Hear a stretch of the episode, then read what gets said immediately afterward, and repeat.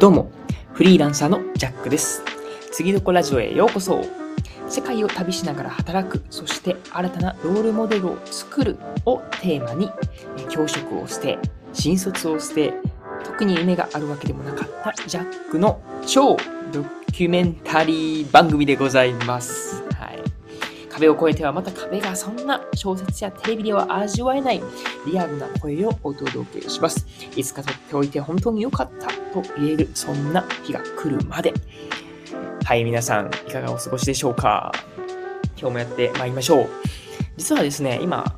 この収録時期なんですけども、2023年ではなくですね、2022年のですね、本当に終わりの終わりにですね、この収録をしております。ちょっとしたストックを作っていて、ちょうど僕が2023年1月の前半をですね、ちょっとしたお仕事、大きめの大仕事がありましてですね、それのためにですね、あまりこう継続してこのポッドキャストを配信できないっていうことがもう確約しているので、今もコツコツと貯めているわけでございます。なので、年末のですね、ほんまのギリギリですね、そこからですね、ひたすら、この今に至るまで作っているわけなんですけども、せこせこと作っております。なんとですね、今デンマークに住んでいて、あの、デンマークでは多分ニューイヤーになる直前、本当にもう直前なんですけども、なんかね、花火がバンバン上がってます。これは、なんか、公の、この、公式の打ち上げ花火、日本でいうね、ああ、これ打ち上げ花火とか、打ち上げ花火大会とかあるじゃないですか。そういうオフィシャルで花火師がやってるわけじゃなくって、多分ね、その辺の近所の、多分ね、小僧とかガキがですね あの、やってるんですよ。どうも、なんかね、何時から何時までっていうのが決まってて、その時間帯であれば、なんかね、花火は OK みたいで。今はちょっとね、やんだんですけども、さっき撮ってる時もね、バンバンバンバンなってたんでね、あ、これがデンマークなのかとか思いながらね、はい、しみじみと、年、腰をですね、はい、待ちながら今、ポッドキャストを収録しております。スタンド FM もそうでございますね。はい、今日はですね、続けるということということでね、お話ししていこうと思います。このタイトルがですね、2021年1月の22日にお話しした内容になってますと。なんとですね、この日から2021年からですね、ちょうど僕は地元である京都からですね、拠点を移しまして、名古屋のシェアハウス暮らしをですね、そこから始めることになりました。ちょうど今となっては2年、約2年前になりますね。そこからですね、この名古屋でシェアハウスをするというね、スタートがあったわけなんですけども、まあそこからですよね。うん。まあ何でも皆さん続けることって、うん、こう大切にしてる。それこそね、この年末年始なんかでも、今年の抱負とかでね、今年は何事も継続とかね、継続は力なりとか言うじゃないですか。だからね、案外その継続ってね、よく言う言葉ではあるんですけども、なかなか難しいと。うん。まあ、今回もそのね、2021年の私、ジャックが、なんか続けることが、いや、厳しいんすわ、みたいなことを話してますし、うん、なんかそこから学べることもね、あるんじゃないかなと思ってますので、皆さんもね、うん、今続けようと思っていることとか、今続けていることなんかをね、思い浮かべながら、ぜひぜひ本編楽しんでもらえたらなというふうに思います。それでは行きましょう。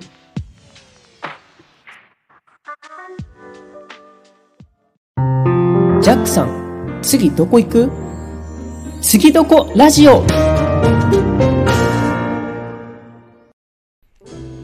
すね。何の話したかというと、いや、なんか継続は力ないみたいな話してましたよね。はい。そう。全然ね、継続っていう継続ができないっていうようなことが、まあ分かりまして。まあ、それは裏を返せば、こう、好奇心旺盛で、新しいことにすぐ飛びつくみたいなっていうのがあるんで、なんかいろんなことに手を出したりとかするんですけどね。まあ、一方でこう継、続をするっていうのが、こう、なんだろうな。うん、結局、最終的に大きなこう力を得るみたいな部分っていうのがあるのかなと思ったり、実際にね、そのきっかけ、そう思ったきっかけっていうのが、なんか僕の友達でこうコツコツ、えーある物事であったりとかっていうのをこうしているときに、なんかその子はね、結構もう、まあ、うん毎日まではいかんけども、結構定期的に、その、自分のこの表現みたいな部分をこう発信していると。それは僕はまあ、そんなにこう、最近は見てなかったんだけども、ある時ね、パッとこう、また、久しぶりやけども、ちょっと見てみようって、それを表現しているものを見たんですけども、すごい、やっぱ、技術的にも上がってるっていうのもそうだし、やっぱその見てくれているそのフォロワーさんっていうのかなであったりとか、やっぱその、そんだけ伸びてるんですよね。こう定期的に、ちょっとでも続けるっていう方が。うん。なので、まあもちろん技術があるっていうのもすごい大事なんですけども、やっぱりこう定期的に発信するとか、配信する、書いてみるとか、作品を作るっていうのは、すごい大事なことなんかなと思って。うんうん。なので、えー、まあ今僕がやっているのっていうのは、英語学習ですね。あとは、ライブ配信、最近やり始めました。LINE ライブというね、あの、ライバーとかいうやつですね。定期的にこう配信をしていくっていうものをやってます。で、単発ちょいちょいグラレコ、グラフィックレコーディングという言葉を、うん、なんていうのかな、議事録の絵バージョン、うん、絵を描くバージョンっていうのをやってて、うん、なんかそれらをやっぱ継続してやっていきたいなと思いましたね。うん、英語もまあもちろん今までこう英語日記っていうのが、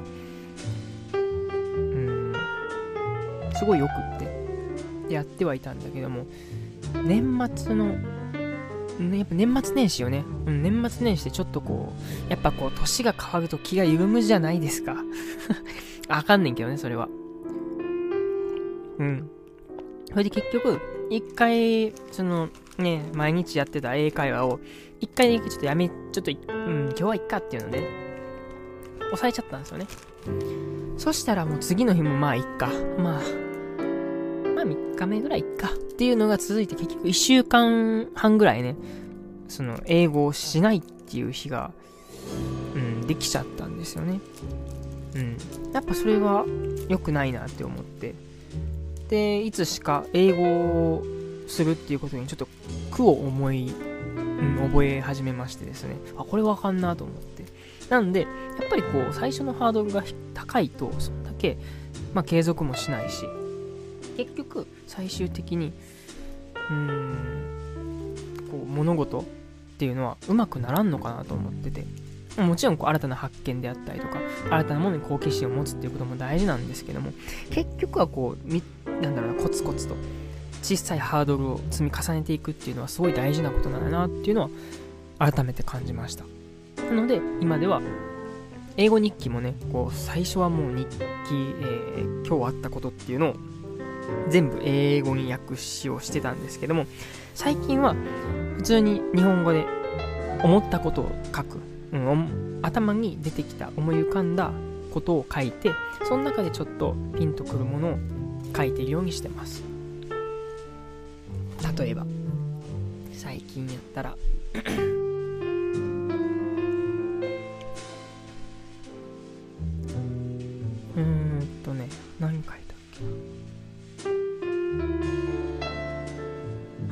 これですね。温泉にいてゆっくりした時間を過ごしましたっていう風にノートに書いてますね。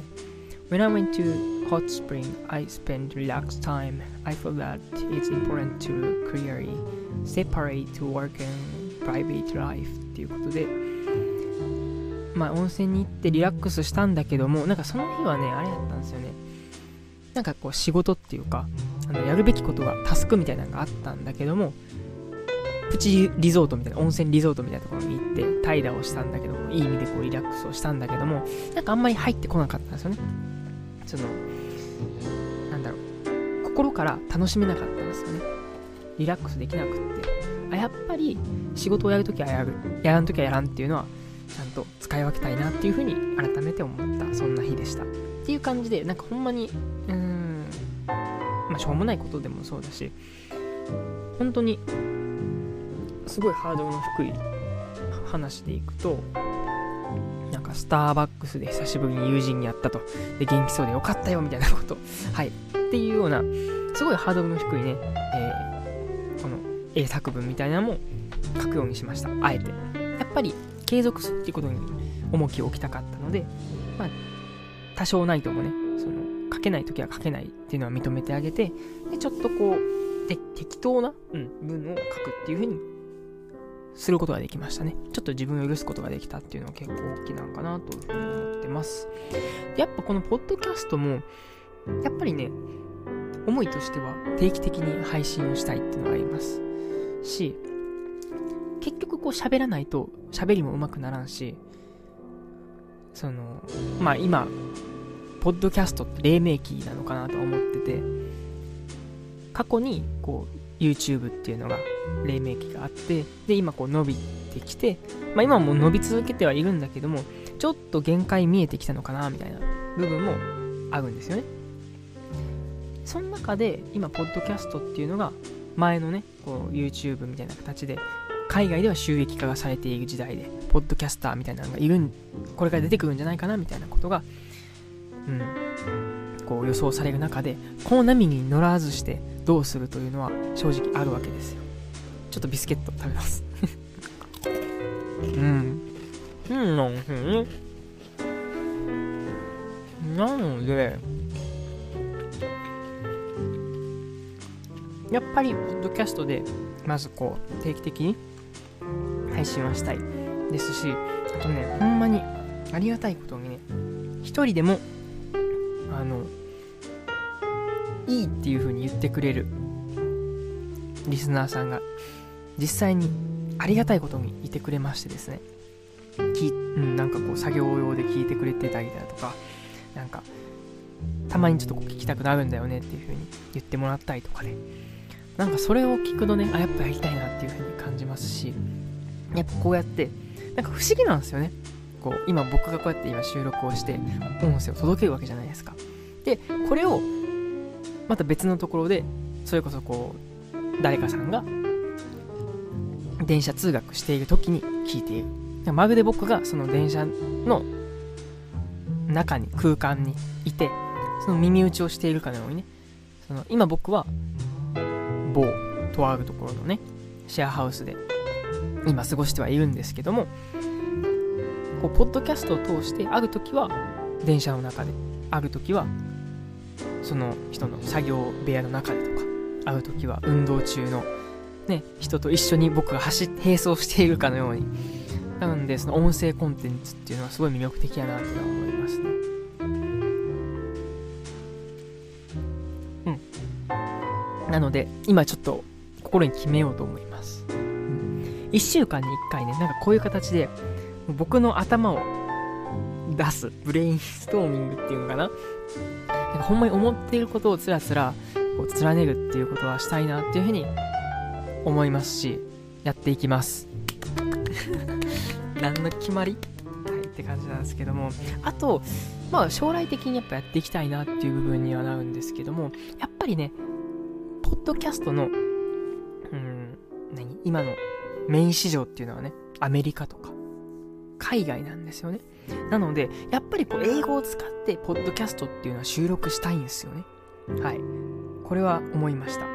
で、もうやっちゃおうと。はい。ポッドキャストを英語で。なんならそれが、英語の勉強にもなるということで、なんか最近はね、うん、それこそ Netflix とか YouTube とかで、うん、洋楽、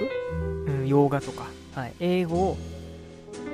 楽しみながら勉強とかしてたんですけども、やっぱりね、こう、継続っていうのはあんまりうまいことできない差がみたいで、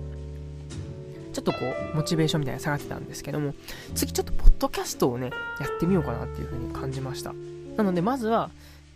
こう実際にね、こうネイティブの方がやられているポッドキャストを聞いてみて、多分ね、なんかすごい早いんですよね。Hey guys とか、What's up? とか、What's going? とか言って言うんですよね。で、それを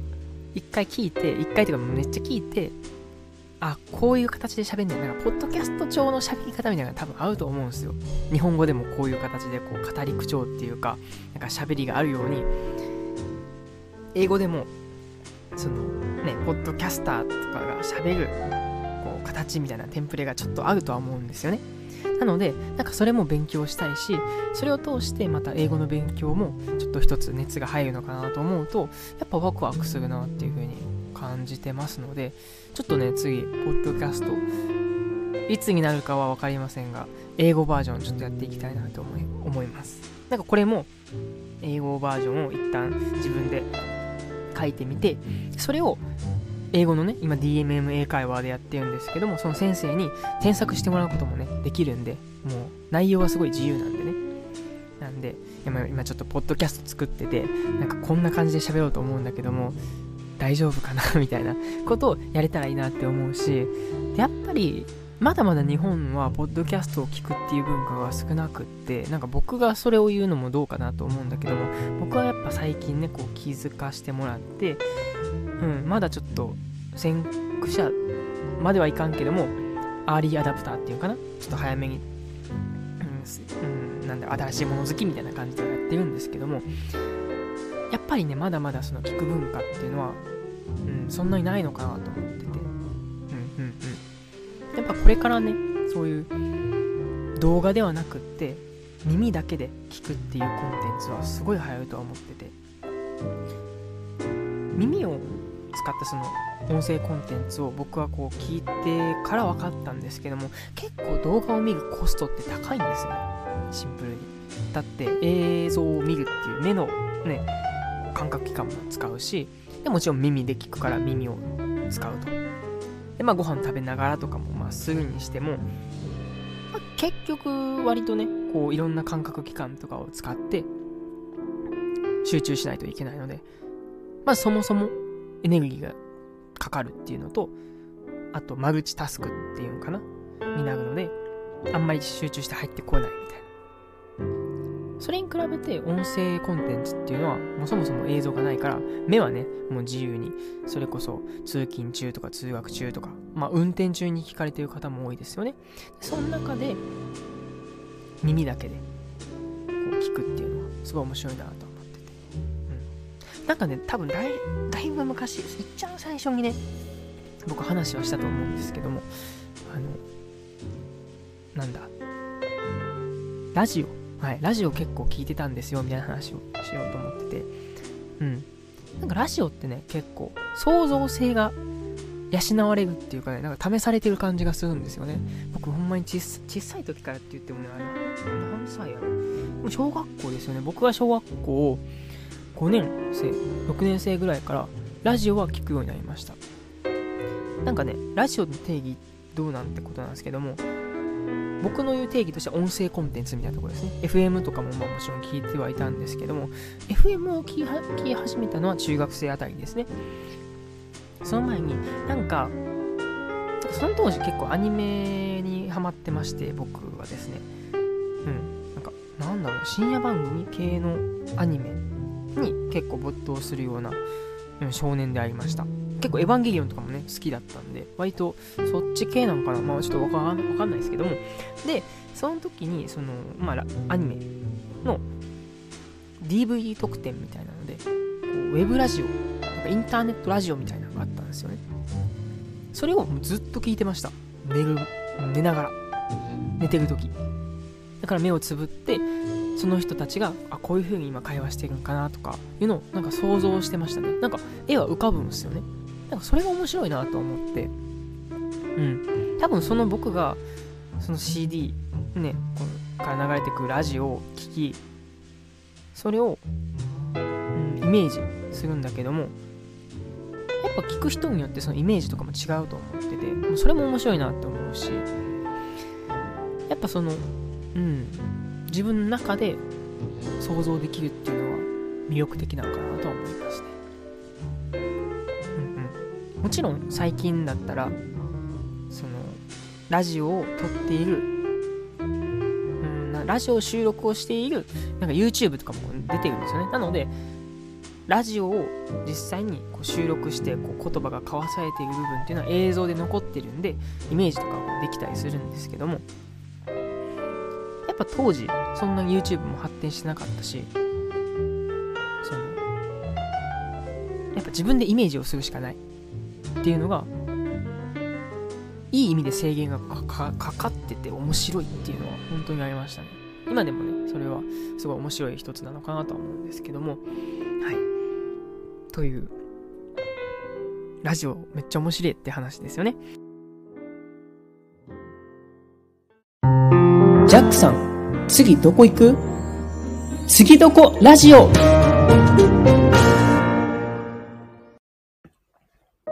はい、いかがだったでしょうか？続けるということっていうね、内容でお話をしていきました。2021年のジャック、ありがとうございます。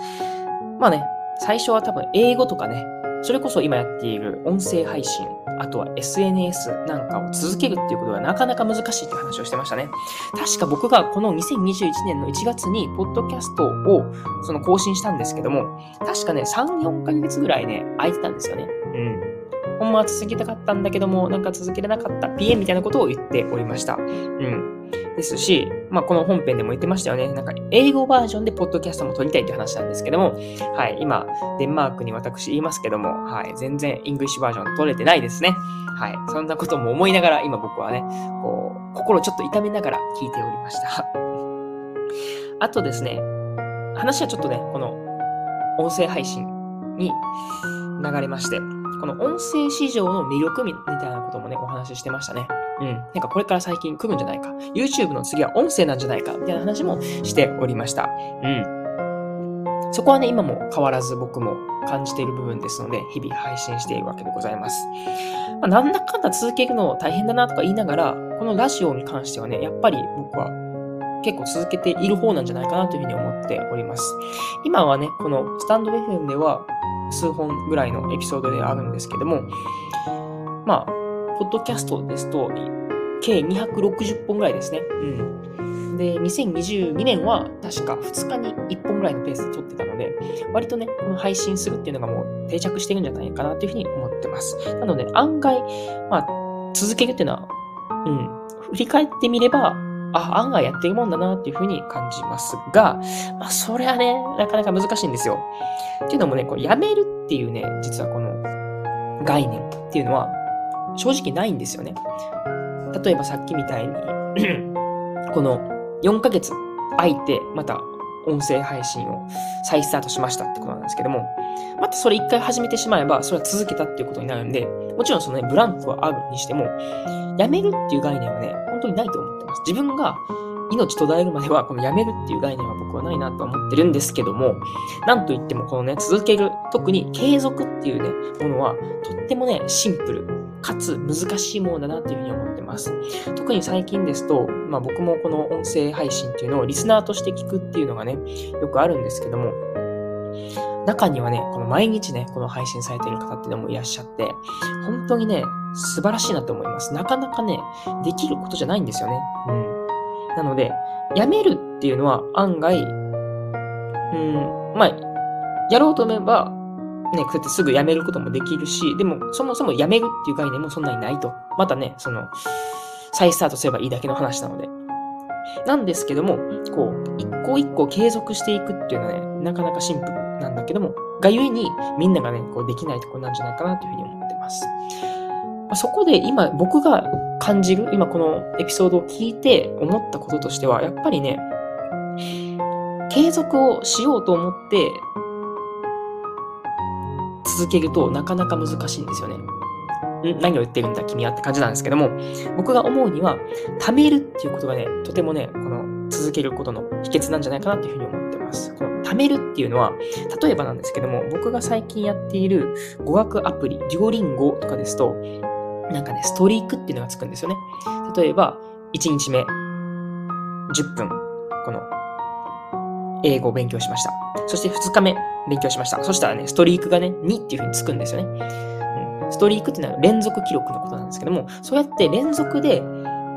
何回も、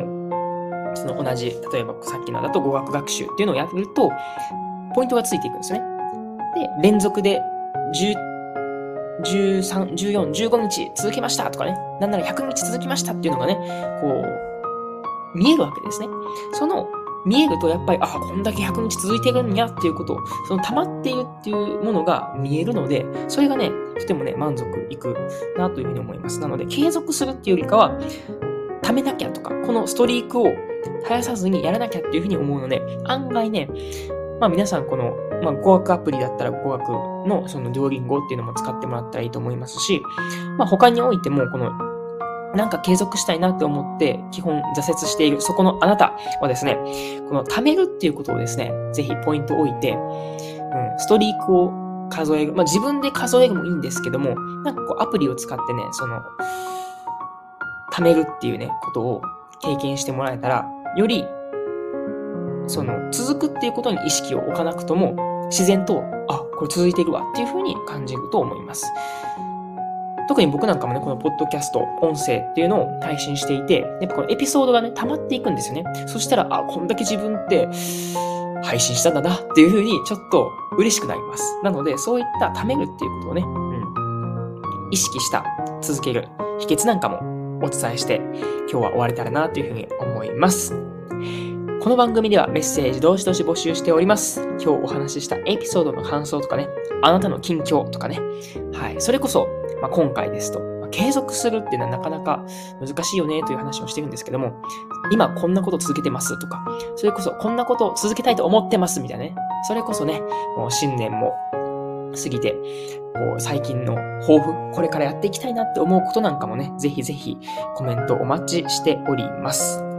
皆さんとね、スピーカーを通して繋がれたり、心落ち着く第3の、場所にできればなというふうに思っております。もちろん、このチャンネルをフォローしていただけますと、私、ジャック大変喜びます。えー、通知やね、次のエピソードを聞き逃すことなく、最新のお話をお届けできますので、ぜひともフォローの方、よろしくお願いいたします。はい。そして、まあ、スタンド FM でね、お聞きの皆さんは、レター機能を使ってね、レターバンバンください。そして、ポッドキャストのリスナーさんは概要欄に URL がありますので、そちらからコメントの方、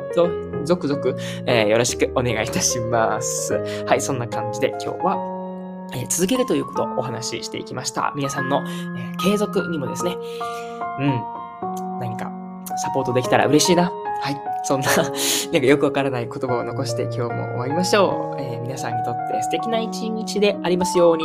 お相手はジャックでした。またね